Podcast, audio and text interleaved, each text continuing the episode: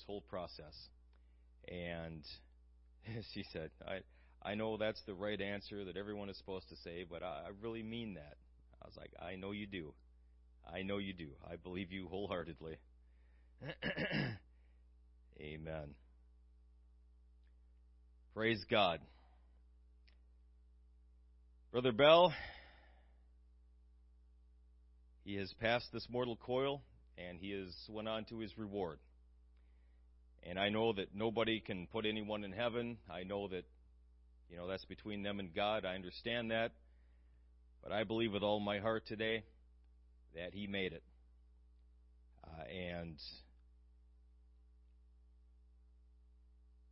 his labor for God, all of the work that he did, the prayers that he prayed, the sacrifices that he, he made, are all worth it now. He's not going to look back on them now and think, I shouldn't have given that up. I shouldn't have stopped doing that. Not for a second. His fight is done. His course is finished. But ours remains till the Lord takes us or until he raptures the church. We are still here and we still have a mission to accomplish. Those that have went on before have paved the way. We do stand on the back of giants tonight. Amen. Let's all stand.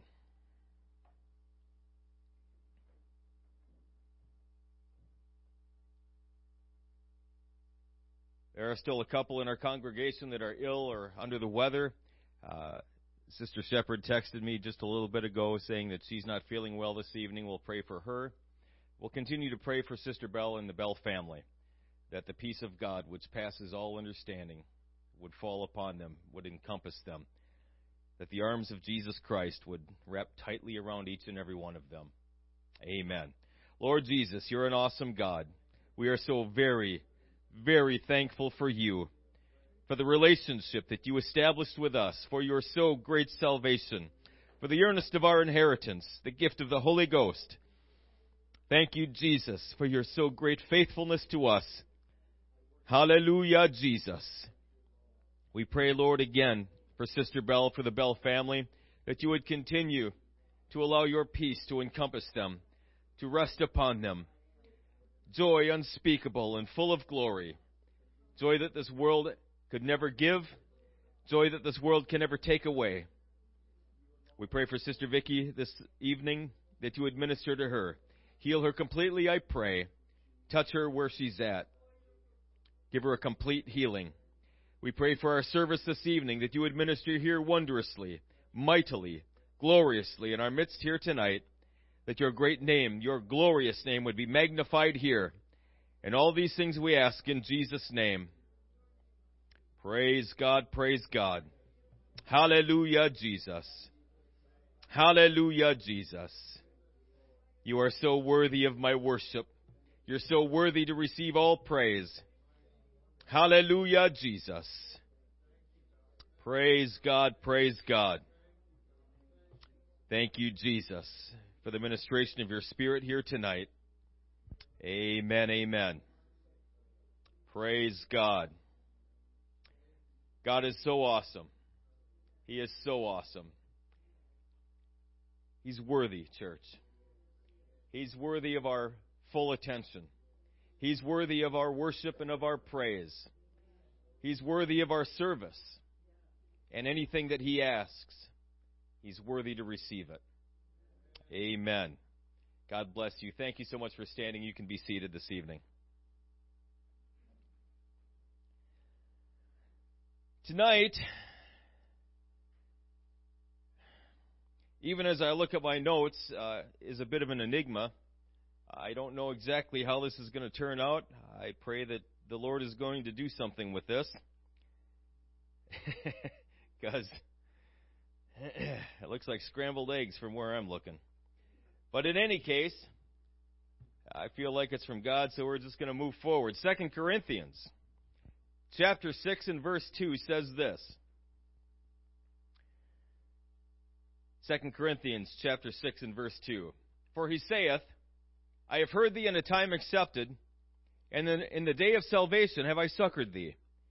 Behold, now is the accepted time. Behold, now is the day of salvation. Tonight, we're going to be speaking, uh, until we're done, on this topic the nature of time. The nature of time. Now, when I bring up topics like this that have any kind of astrophysical or uh, cosmological relevance, I get really excited. And that means most of you will not be excited. My wife is, I'm going to just bump her every once in a while. She'll stay awake. Amen. But time, the nature of time. We understand when we say time. I need more time. I'm out of time. How much time do you have to do this? Uh, what time is it? We all understand what those questions mean, but at its core, at the fundamental, what is the fundamental nature of time? What is it? What does it do? Time is, is something of, of an enigma. We understand what the word means. We know that, you know, the concept of time, it's kind of self evident. An hour consists of a certain number of minutes, a day consists of a certain number of hours, uh, months of days, and years of months. We all, we all know that. We understand that. But have we stopped to consider what time is specifically? What is time itself? Not what we see on a watch, not what we see on the calendar, but time itself. What is that? Time is passing by, relentless, nonstop. You can't stop the march of time. Doesn't matter what you do, doesn't matter how much you hope or wish. Time moves forward, only forward. It never stops, it never moves backward. It continues to move forward like a juggernaut relentless. And it doesn't matter if you're out of time or not. Time doesn't care. It's going to continue to move forward.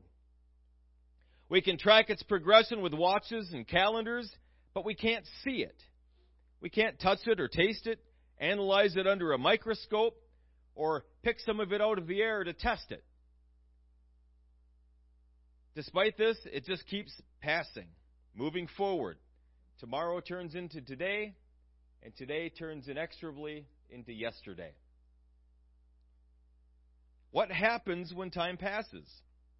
What is the exact astrophysical, temporal, natural process that is in effect whereby time passes, time exists, and it only seems to exist in a very linear fashion?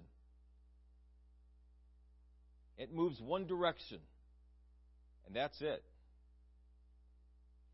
People all down through the ages, probably since the beginning of time, have spoken about it, thought about it.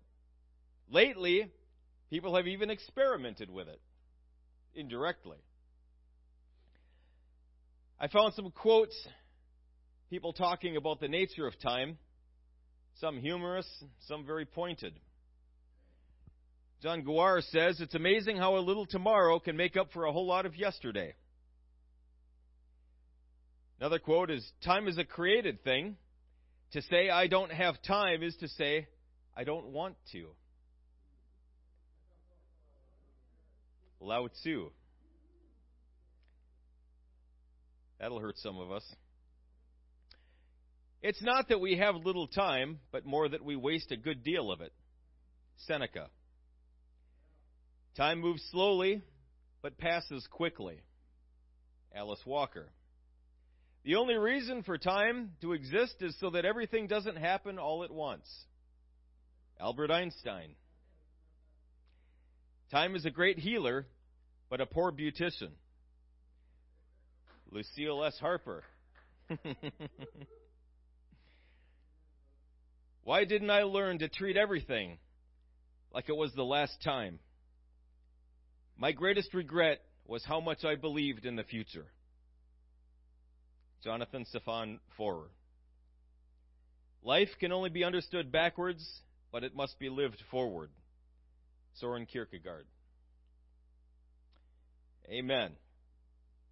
In physics, time is considered to be a fourth dimension, along with length, height, and depth. The idea is that in three dimensional, they call it space time, but in three dimensional space, you can't have a two dimensional object. That's kind of a imaginary thing. We can draw a two dimensional object, but even the paper has some thickness. An, an actual two dimensional object doesn't exist. They're all three dimensional. Well, then the question comes can something exist for zero seconds? The answer that people have come up with is no. Something cannot exist for zero seconds. Therefore, time is considered in many aspects to be a fourth dimension. and people plot that on graphs and everything else. And that stuff bores even me. So we're not talking about graphs. Einstein discovered that time is affected by intense gravity, and he published that idea in his theory of general relativity. The more intense a gravitational field is, the slower time becomes. And I should say that that is relative to the perspective of the observer. That's why they call this relativity. For example, if I were in a spaceship and I were falling in, I am going somewhere with this. Please bear with me. If I were to fall into a black hole, intense gravity, right? Huge gravity. That's exactly right. The observer outside watching that, I'd be rushing in really quick, but then I'd start to slow down and slow down and slow down. And at what's called the event horizon, I would stop. I would freeze in space. And I would be there forever according to the observer on the outside. Now, me on the inside, I would see things moving normally. In fact, I would see everything outside speeding up. Because for me, that's how time is being affected relative to my position. And of course, I don't stay at the event horizon. I get sucked in probably at the speed of light and evaporated. So uh, don't worry about me. I'm gone. Okay? But that is relativity. It is relative to the observer. Okay. He also deduced that time is affected by very high speeds.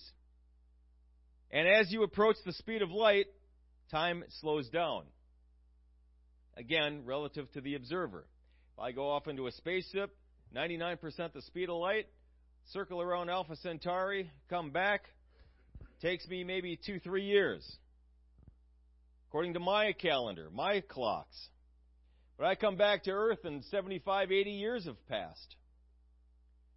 That's the time dilation effect of very high speeds. So we, we do notice, and this has been tested and it's been verified many times, uh, it does actually happen. It seems weird and strange, but it does happen. So we see that time can be affected in extreme situations. Does that tell us anything about the nature of time? Maybe. We have divided time up into three general categories past, present, and future. The past is a term used to indicate the totality of events which occurred before a given point in time. The past is contrasted with and defined by the present and the future. The concept of the past is derived from the linear fashion in which human observers experience time and is accessed through memory and recollection. In addition, human beings record the past and have done so since the beginning. Now, that's a really fancy way of saying what you all already know. It's the past. It's gone. It happened but it won't happen anymore because it's in the past. The past is the object of such fields of study as history, memory, archaeology, archaeoastronomy, uh, chronology, geology, historical geology, historical linguistics, law, ontology, paleontology, paleobotany, paleogeography, paleoclimatology, and cosmology. Amen. Gesundheit. The present.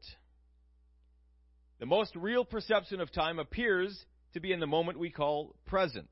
However, almost all of what we perceive as the present is already moving into the past.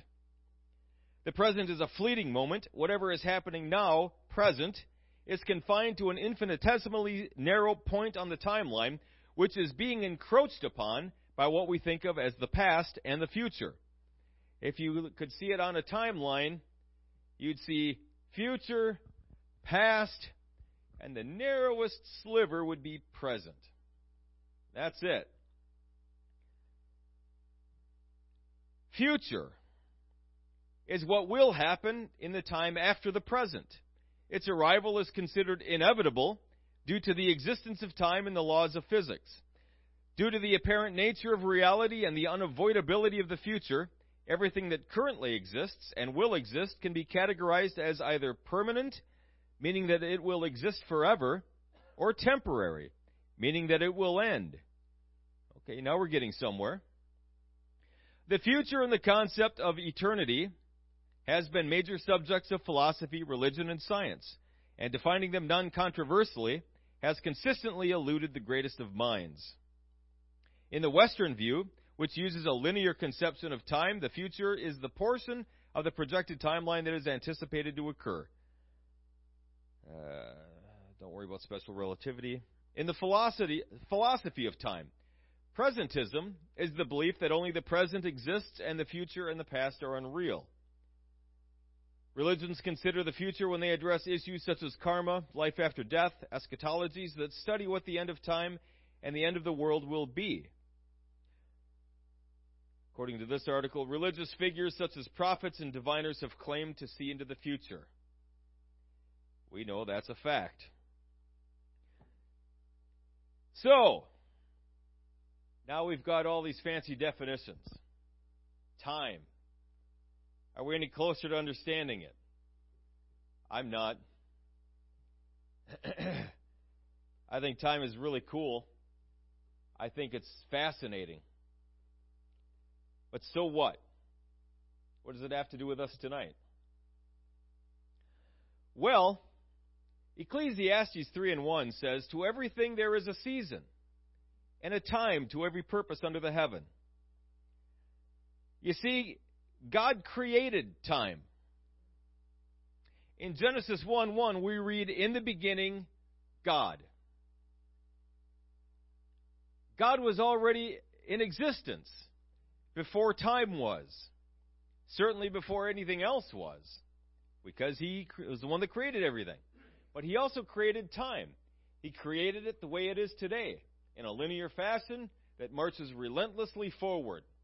And you and I, we're stuck in that.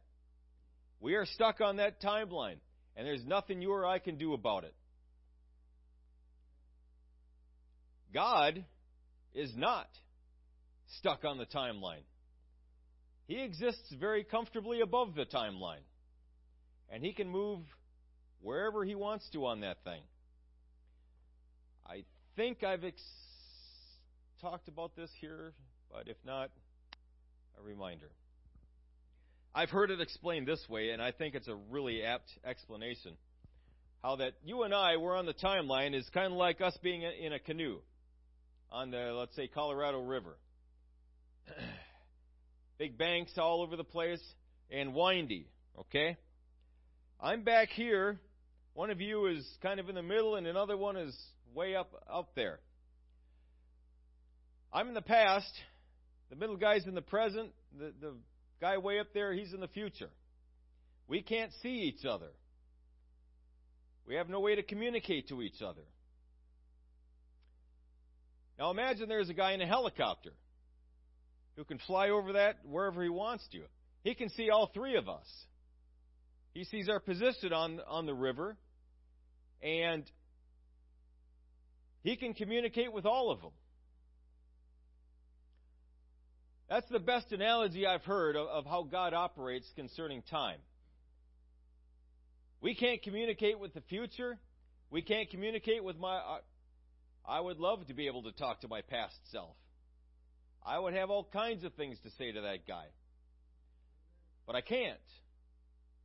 He's in the past. He's inaccessible to me. So the Lord tarry and He allows me to live, I'm going to have a tomorrow self. But I can't talk to that guy. He isn't here yet. He will be tomorrow. But I can't talk to him now. Because maybe I could remind him about some things that he's probably going to forget about.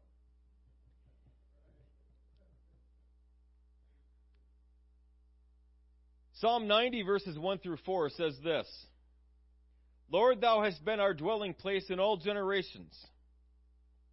Before the mountains were brought forth, or ever thou hadst formed the earth and the world, even from everlasting to everlasting, thou art God.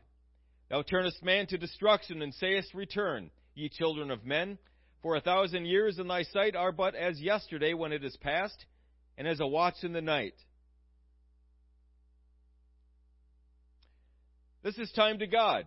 It's basically, as far as he's concerned, specifically irrelevant. Time doesn't affect him. He's not a part of the created order. He exists outside of creation. Now, he interacts with it, and we read that one day he came into creation as a man. But he exists outside of it. He's not affected by it. He could fall into a black hole all, all he wants, and it wouldn't do anything to him. He could speak it in and out of existence if he wanted to. It doesn't matter. Time is irrelevant to God. He is eternal. He is everlasting. He always was, He is, and He always will be.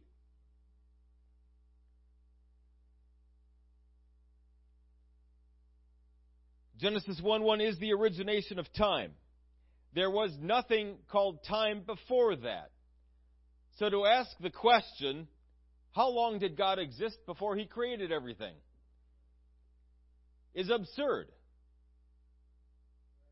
It's a non issue. There was no time before creation. If you can imagine that, try to wrap your head around that. It didn't exist before creation. Psalm 90 continues, starting with verse 9. For all our days are passed away in thy wrath. We spend our years as a tale that is told.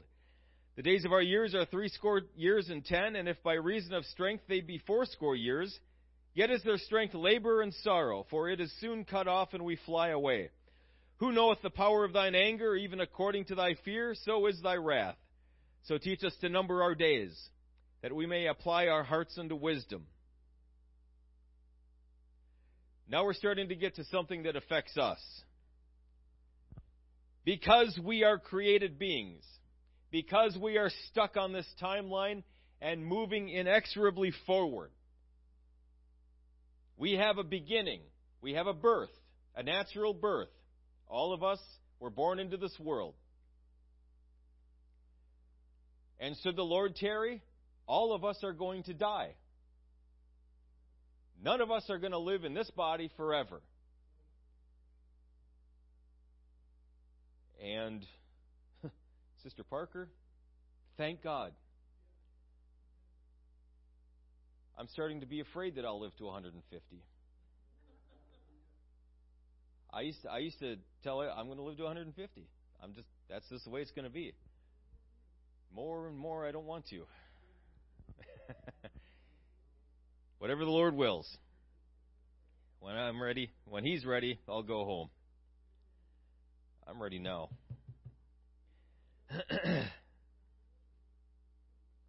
so we have a beginning. We're stuck in this timeline, and it's pushing us forward to our, our natural end. Okay? We don't like to hear about that. A lot of people don't like to talk about it, but it's coming anyway. Whether you talk about it or not, it's going to happen. So,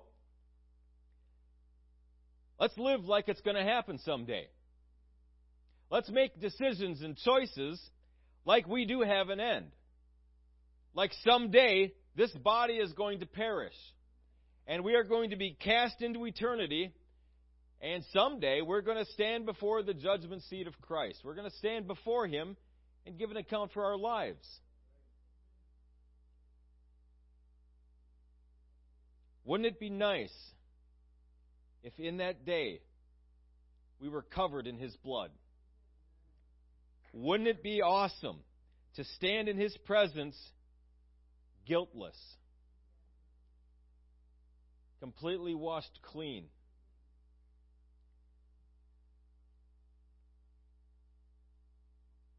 That's very easily within everyone's grasp.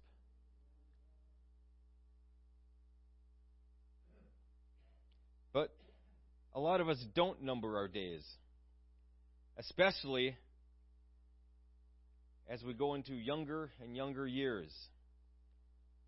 Because as we all know, teenagers are immortal. They cannot die. Ask them, they'll tell you. I would have told you that when I was 16, 17. I did all kinds of crazy stuff. And it was fun.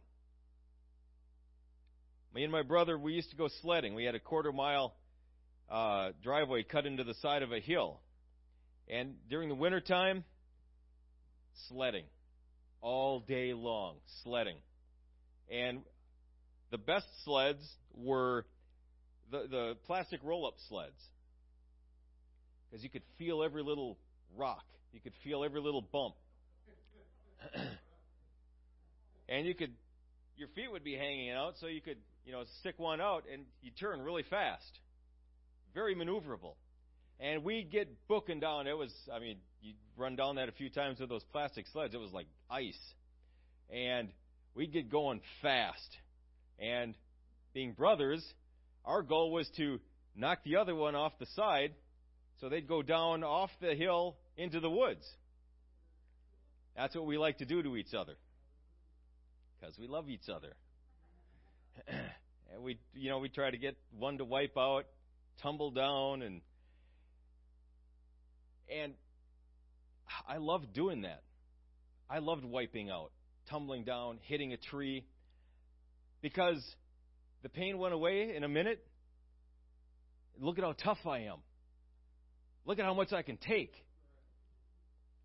That was really exciting to me. I would do that all day long and never get hurt because I was invulnerable. I was I would never die. and that's just how it was. Fell into that brush pile. That actually scared me. But I came out hardly a scratch, scratched up. That's it. Fell 20 feet down off of that telephone wire that my brother rigged up onto pavement and just got the wind knocked out of me. Walked around. I was breathing in a couple minutes. Good to go.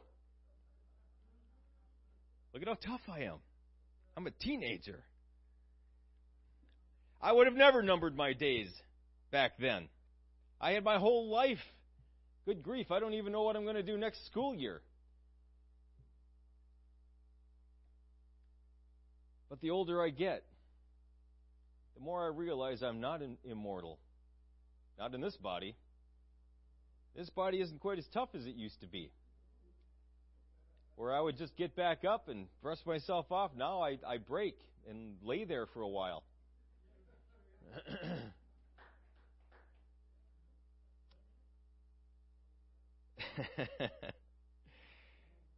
Another effect of the inexorable march of time, I guess. But we have a beginning, and we have an end. And we need to live like that. We need to make decisions and we need to make choices as if the end is coming. I've heard it said, and I believe it 100% plan as if Jesus isn't coming back in your lifetime, but live like he's coming back today. I think that's good advice. Jesus doesn't come back, we got a plan. We got something in which to move forward in. Jesus does come back, I'm ready to go. Amen. We don't have a lot of time, so use it wisely. As kids, as teenagers, we think we have got literally forever. As adults, time starts marching, it seems faster and faster. The years go by faster and faster. I was t- talking with Brother Parker just a little bit ago. We've already been here a year. We've been here a year. I still feel like we're just settling in. We're just we just moved down here.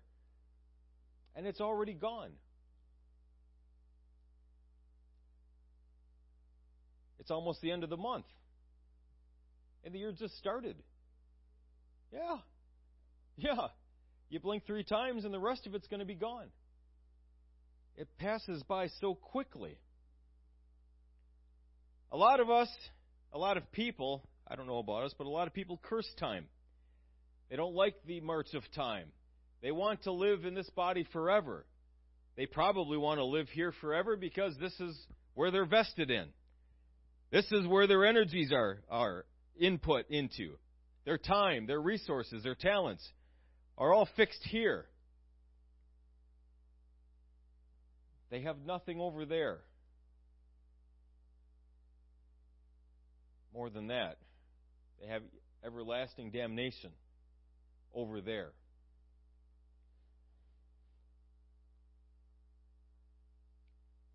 Understanding that as time marches forward, and we don't have as much time as we used to, we start numbering our days. We start considering our expected end. We start thinking about that day. I don't I don't really think about dying and, and being buried. Yeah, if I may be transparent, I couldn't care less what happens to this after I'm gone. I really couldn't. The survivors will. They'll want to, they'll want to respect it and, and have a funeral and all of that, and I want to if I survive my wife. But this, I'm done with it. I don't need it anymore. It's caused me pain. It's caused me to struggle against this nature. I'm thankful for it. I want to be a good steward of it. I want to treat it well, and I I try to. But when I'm done with it, I'm done with it. I don't care. I'm home now. I've made it. I'm going to get a new body. A new body. I'm entered into my reward. When this body dies, and I, as much as in me is, I intend to live for Jesus until that happens. If I die in the Lord, well, it doesn't matter anymore. Not for me. My work is done now. I'm home. The thing that I've fought for and worked for and prayed and fasted and, and cried and and wept for it's finally here. The treasure that I've put up in heaven is mine to enjoy. Whatever's here on earth is going to be distributed to my survivors. Don't spend it all in one place.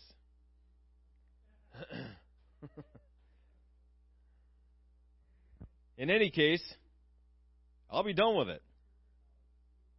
We need to live our lives like we have an end. We need to consider that we don't have forever. And we need to number our days so that we may apply our hearts unto wisdom. Time helps us get things done. Can you imagine if you had an infinite amount of time to do anything? Talk about procrastination. Nothing would ever get done. But because we're stuck on a timeline, we have things called deadlines, due dates. Things have to be done by a certain point in time. And that pushes us. I'd love very much to put that report off, but It's due tomorrow morning. So I better start it now, 12:30 at night. I better get it done.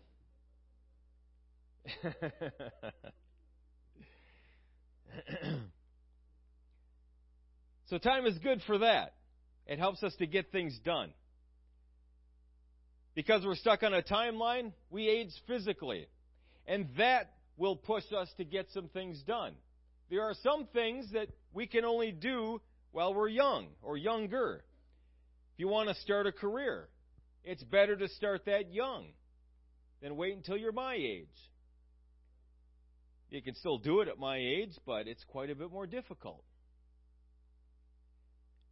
Traveling, especially if you're traveling, is going to uh, be physically demanding, like mountain climbing. Something along those lines. You'll probably want to do that while you're younger.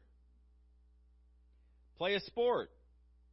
If you're interested in marriage or raising a family, the biological clock is ticking. Human beings only have so long to do that. And afterward, it becomes too late. Some things we might want to do now because of the realization I'm not guaranteed tomorrow. When we have a consciousness of our end, we begin to realize how precious every moment is. And that always brings me back to uh, speaking with people on their deathbed. You know, I've I've I've read books, I, have seen things on YouTube about people talking to uh, someone on their deathbed and, and what they're thinking about at the very end, what they find important, the regrets. There's so many regrets. So many regrets. And they would never have even considered them until now. And that's what's so sad about all of this. People don't think about it. They, people think they have forever. I can take care of that tomorrow. I can fix that later. I can I can rebuild that bridge with that person some other time. Right now I'm busy. Don't be too busy to do that. Some of us, uh, should the Lord tarry, we are going to have a very long time to live. Maybe 80, 90, 100 plus years. There may be one or two or more people in here that'll be dead next week. We just don't know. We don't. We're not guaranteed tomorrow. My niece, my brother's uh, daughter, was killed in a car crash. She was 20 something? 29? 29 years old. Gone instantly. There was no warning. she had plans. She thought she had all the time in the world. and She was going to take care of stuff. She's going to do this. She's going to do that. No, she's not. Her time was then. All that stuff she thought she was going to be able to do, she never will. She can't. We don't know how much time we have. So then, we need to realize how precious every moment God gives us is. We need to realize how precious it is, what a gift it is to have tomorrow, to have today. If God gives us tomorrow, what are we going to do with it? We need to invest it in the very, the very best things, the most precious things. Invest it in relationships. Invest it in, into eternity. Into yours or someone else's salvation. Something that will carry on past this life. People sitting on a deathbed, they do not mourn, not spending enough time at the office. I've read a few of them. I've not seen that one time. Nobody regrets spending less time at the office. Not one. Almost everybody regrets not taking more risks, not trying to accomplish more, not spending time with loved ones. Those things that are really important, but most of us don't realize it until it's too late. Ephesians 5 15 and 16 say this See then that ye walk circumspectly, not as fools, but as wise, redeeming the time because the days are evil.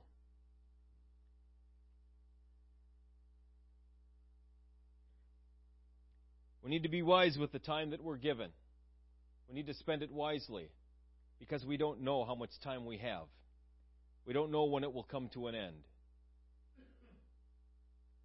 Philippians 3:13 and 14 says this: Brethren, I count not myself to have apprehended, but this one thing I do, forgetting those things which are behind, and reaching forth unto those things which are before.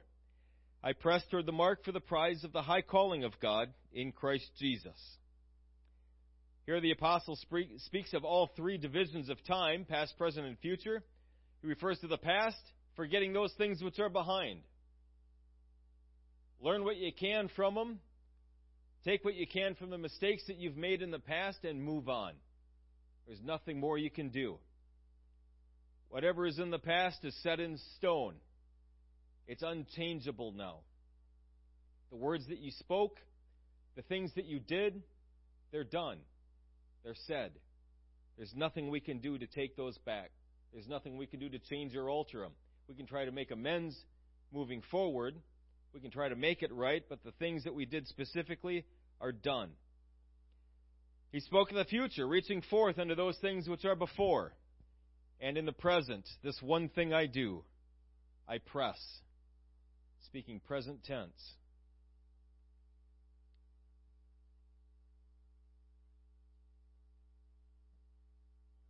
Forget the past. It's done. There's nothing you can do about it. The future is uncertain. We're not guaranteed the future. We're looking forward to great things in God. Should the Lord tarry, we're looking forward to awesome things in God. We're looking forward to the fulfillment of covenant promises that He's given us. But all we have to, to affect change, all we have control over is right now. That's all we're guaranteed, is the immediate, the present. We look at Scripture, salvation is something that takes place only in the present. If we look at Exodus 14 and 13, it says, Moses said unto the people, Fear ye not, stand still, and see the salvation of the Lord, which he will show you today. For the Egyptians whom ye have seen today, ye shall see them again no more forever. Indicating that they're going to experience the salvation of God presently, today. Luke 19 and 9, and Jesus said unto them, This day is salvation come to this house, for as much as he also is a son of Abraham. Today salvation came. In our scripture text, 2 Corinthians chapter 6 and verse 2 says, For he saith, I have heard thee in a time accepted, and in the day of salvation have I succored thee. Behold, now is the accepted time. Behold, now is the day of salvation. Cannot underestimate, I cannot underemphasize the importance of now, the importance of today, and making good choices today. Choices that will affect eternity. Choices that when we lie on our deathbed, so we have that opportunity, we can do so with no regrets. Wouldn't that be nice to live a life of no regrets? That's possible too. Now I know that things we've done in the past, we may regret some of those things. I wish I had it to do over. I wish I hadn't said those things. I wish I hadn't done those things. I've no doubt that's true. But in so thinking, we underestimate the power of God. We are new creatures. Those things are passed away. They didn't happen. They happen in your mind, and perhaps in the minds of, of others who were in that with you, but not in the mind of God.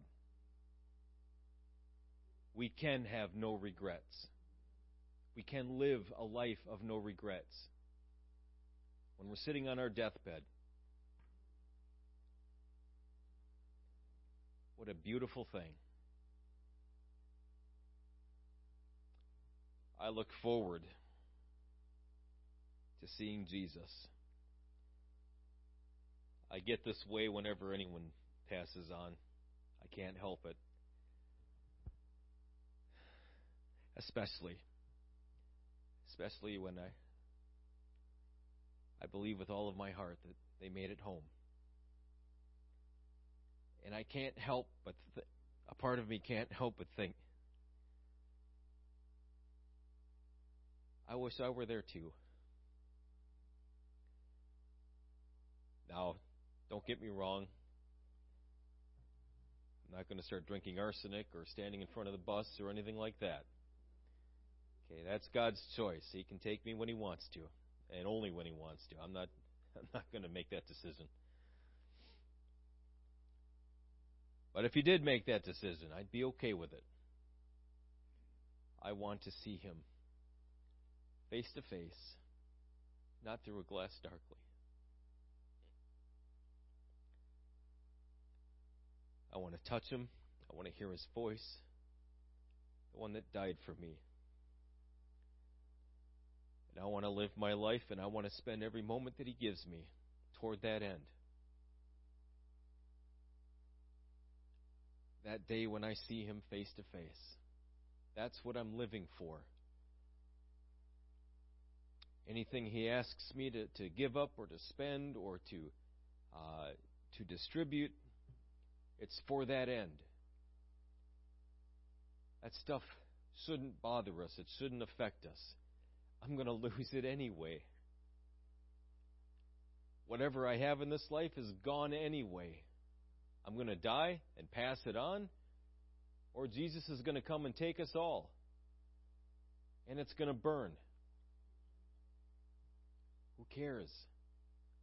I'll be a good steward of it while I have it. But if God wants it back, one guy said that's just one less thing I have to worry about. One less thing I have to be a, a good steward of.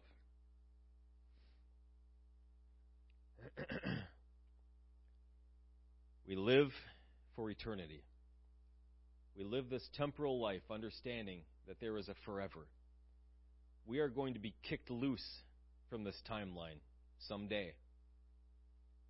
We're going to break free of this timeline someday soon. Where are we going to spend eternity? What are we living for here, in the present, in the temporal? Let's make the right choices. Let's walk circumspectly, not as fools, but as wise, redeeming the time. Because the days are evil, and they are very few. The precious time that He has given us, the precious time that we have left here on earth, let's spend it wisely. Let's invest in people. Let's invest in the kingdom. Let's do the work of Jesus Christ so that on that day there are no regrets. Amen. Let's all stand.